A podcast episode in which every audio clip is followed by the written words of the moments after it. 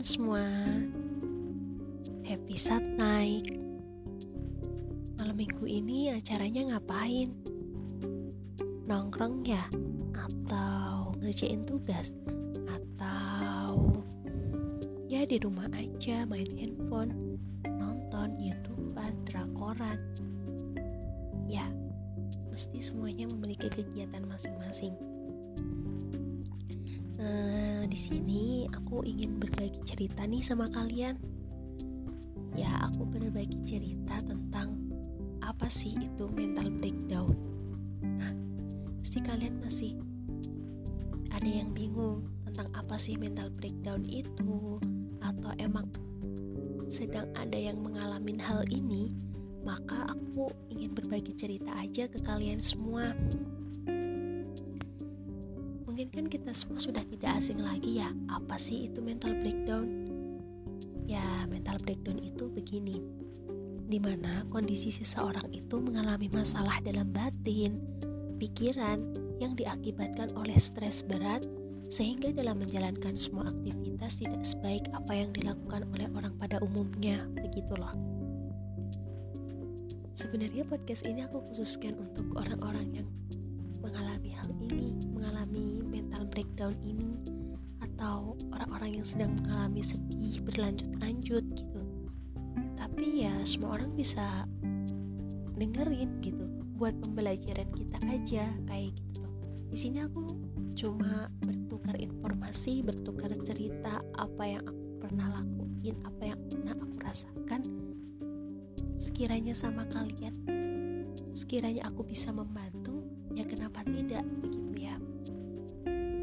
yang pernah ngalamin ditolak kampus berkali-kali mungkin ada. Sehingga itu bisa loh membuat mental breakdown.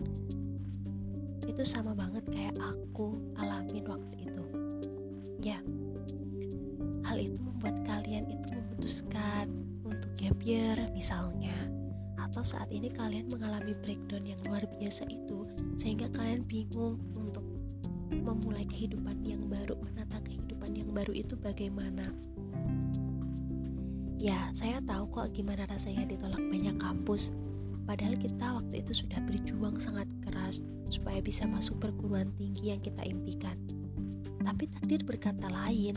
Saat itu kita belum dikatakan menjadi orang yang bejo mungkin ya. Karena kita memang belum masuk kamus pilihan kita gitu loh daftar kampus lain buat cadangan aja masih aja ditolak. Sampai waktu itu aku harus stagnan di titik terakhir. Aku harus memilih dari beberapa pilihan yang ada namun tidak seberapa gitu.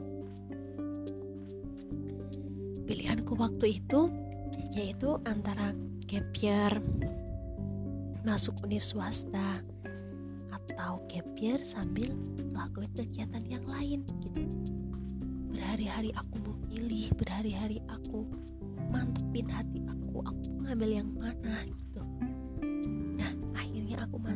satu titik yaitu aku memilih untuk gap year dan aku melakukan kegiatan untuk mengisi waktu-waktu gap year aku itu. Ya waktu satu tahun ke depan itu nggak lama tapi juga lama. Itu bagaimana? Tergantung kita yang ngalamin tergantung kita yang jalanin ya sebenarnya. Ya seperti itu. Tapi waktu itu aku juga harus siap mental dong menerima konsekuensi yang ada karena kita juga akan menghadapi lingkungan baru gitu. Kita memilih option yang ini kita juga harus menerima konsekuensi yang akan kita ambil begitu. Waktu itu ya aku tetap melanjutkan studi di kota pelajar. Karena sudah terlalu nyamannya di kota itu sehingga sangat enggan jika harus meninggalkan kota itu.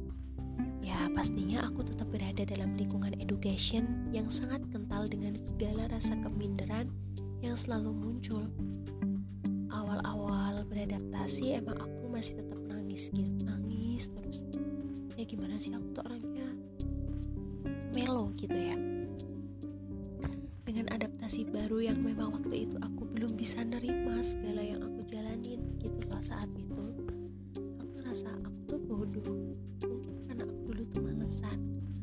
aku tuh selalu merasa itu gitu di hadapan orang yang pintar orang-orang yang bisa aku lebih lolos lebih baik dari aku kayak gitu. Aku merasa minder kayak gitu.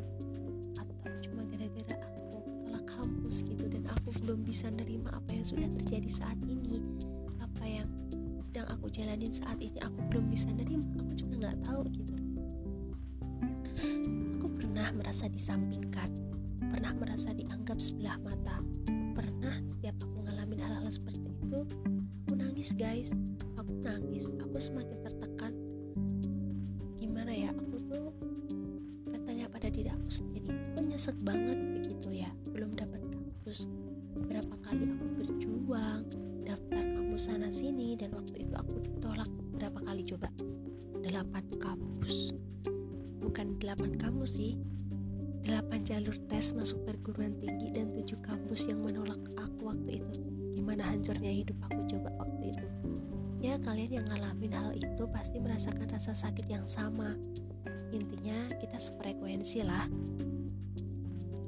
Dan pada suatu titik aku bangkit bener-bener aku harus bangkit dari semua ini. Aku gak boleh sedih berlanjut-lanjut. Aku bilang pada diri aku sendiri kalian boleh kok seperti itu boleh apa ya meremehkan aku ini kayak gitu memandang aku sebelah mata gitu. Tapi lihat aja nanti aku juga bisa seperti kalian gitu loh.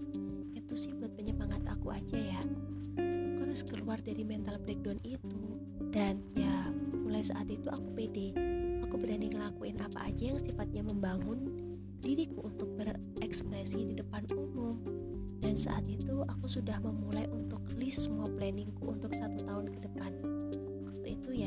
sekali lah planning aku yang aku lakuin. Ya sekitar berapa ya? Banyak lah pokoknya. Ada 1, 2, 3, 4, 5, 6, 7, 8, 9, 10 dan seterusnya. Dan akhirnya waktuku dan segala doa-doaku terijabah waktu itu. Aku merasa waktu aku benar-benar dianggap dan aku benar-benar dibutuhin gitu loh. Tak kira orang gagal macam aku nggak dibutuhin sama sekali. Tapi itu pemikiran yang salah kalau kita mau dan kita ngerasa mampu ya saranku coba aja dan lakuin karena nanti akan ada nilai plus tersendiri untuk diri kalian intinya waktu aku bilang pada diri aku sendiri waktu itu kalau waktuku harus bermanfaat dari bangun sampai aku tidur lagi dan harus membahagiakan dan jangan sampai membuat orang lain terluka dan sakit hati hanya karena sikap aku begitu. Sadar gitu, aku masih banyak kekurangan dalam berbagai aspek. Mungkin di sini aku belajar banyak hal dan masih banyak yang harus aku rubah selama satu tahun ini dan tahun-tahun selanjutnya.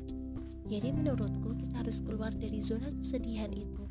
Karena buat apa toh sedih berlarut-larut kan eman waktunya terbuang sia-sia saranku nih ya lakukan kegiatan apa pun yang sifatnya membangun diri kalian yang awalnya tidak positif dalam aspek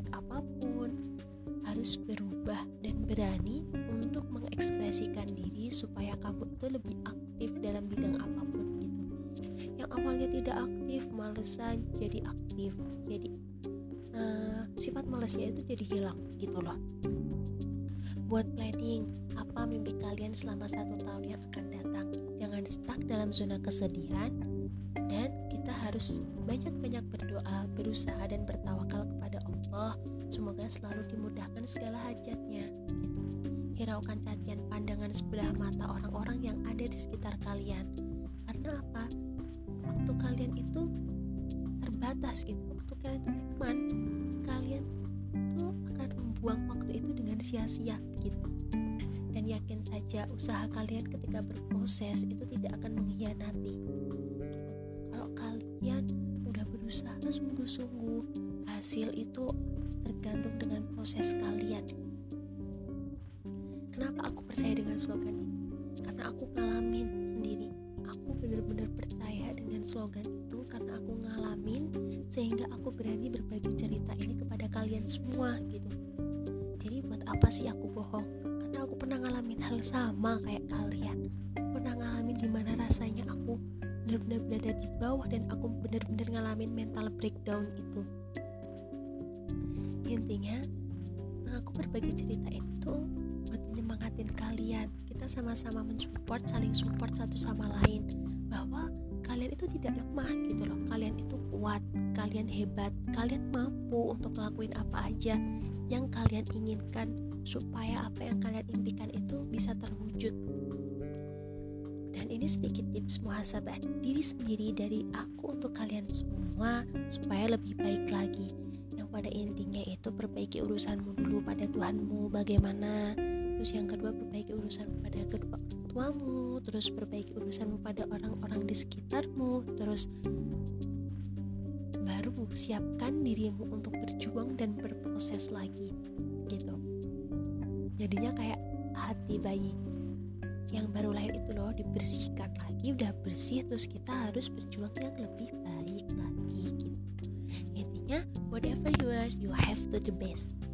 Saranku di sini terima dan hmm, gimana ya? Terima dengan pelan dan lapang dada. Ya udahlah diterima aja. Pelan-pelan kalian bakal nerima itu kok gitu. Dengan lapang dada itu bakal terjadi gitu. Kan memang harus ada prosesnya. Segala sesuatu itu tidak bisa langsung jeret gitu. Tapi harus ada prosesnya gitu. Usaha dan hasil tak akan mengkhianati kita. Selalu berdoa dan tawakal kepada Allah Ta'ala karena kekuasaan, kekayaan hanya milik Allah semesta. Selamat berproses, kalian hebat, kalian kuat, semangat. Maaf ya, ini kadang ada kata-kata yang jelimet. Aku tuh juga nggak tahu kenapa ya aku bisa ngomong kayak gini tapi mengeluarkannya kayak gini ininya kayak gitu. Aku juga nggak tahu. Tapi semoga berbagi ceritaku ini bisa bermanfaat buat kalian semua yang dengerin podcast aku. Menemani malam minggu kalian yang ada kalau ada yang gabut kan bisa dengerin podcast aku ya. Mengantar tidur kalian lah. Ya mungkin dari aku cukup itu dulu ya kurang lebihnya. Aku mohon maaf